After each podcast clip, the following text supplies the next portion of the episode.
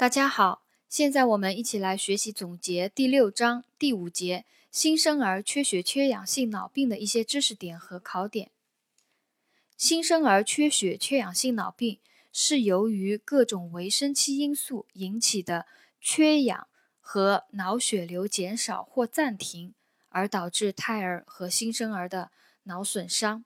啊，在这个定义里面呢，有一个维生期，讲到了维生期，我把维生期的。概念呢，再跟大家来复习一下。维生期它是指孕满二十八周至出生后足七天这样一个时期。维生期它是指孕满二十八周至出生后足七天这个时期叫维生期。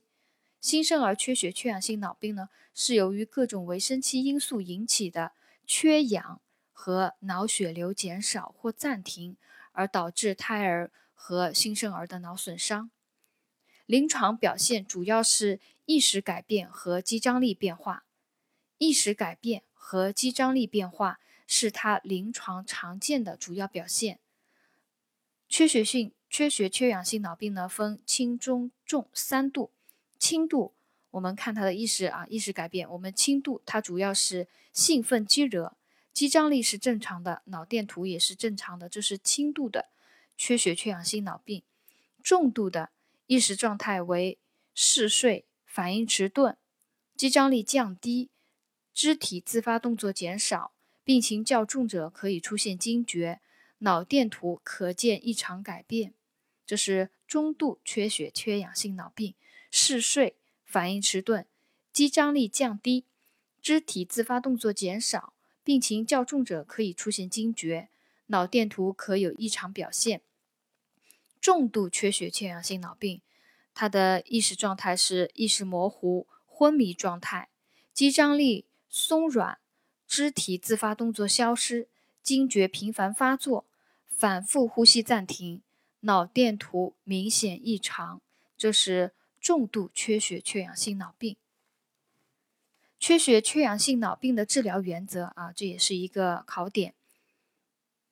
缺血缺氧性脑病的治疗原则主要是以支持治支持疗法、控制惊厥和治疗脑水肿为为主。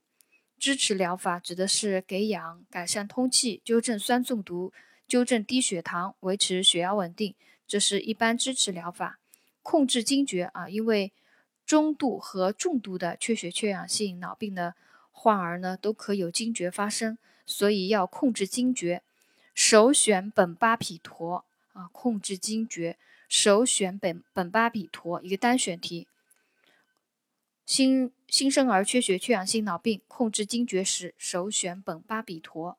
治疗脑水肿呢，主要就是利用利尿还有甘露醇脱水治疗。还有一种治疗叫亚低温治疗啊，这是缺血缺氧性脑病的治疗。亚低温治疗主要是。呃，用人工诱导方法使体温下降两到四摄氏度，以减少脑组织的基础代谢，起到一个脑保护的作用。缺血缺氧性脑病的护理措施，呃，知识点主要就是保持呼吸道通畅，做好消毒隔离，呃，加强监护，还有亚低温治疗的时候要做好护理。亚低温治疗的时候要注意保暖啊，不能发生新生儿硬肿症。复温的时候应该缓慢复温，时间大于五小时，体温上升速度不高于每小时零点五摄氏度。这是亚低温治疗的一个护理。一边亚低温治疗的同时呢，要注意保暖，还有复温要缓慢，时间大于五小时，体温上升的速度不高于每小时升高零点五摄氏度。啊，这是第五节新生儿缺血缺氧性脑病的所有的考点和知识点。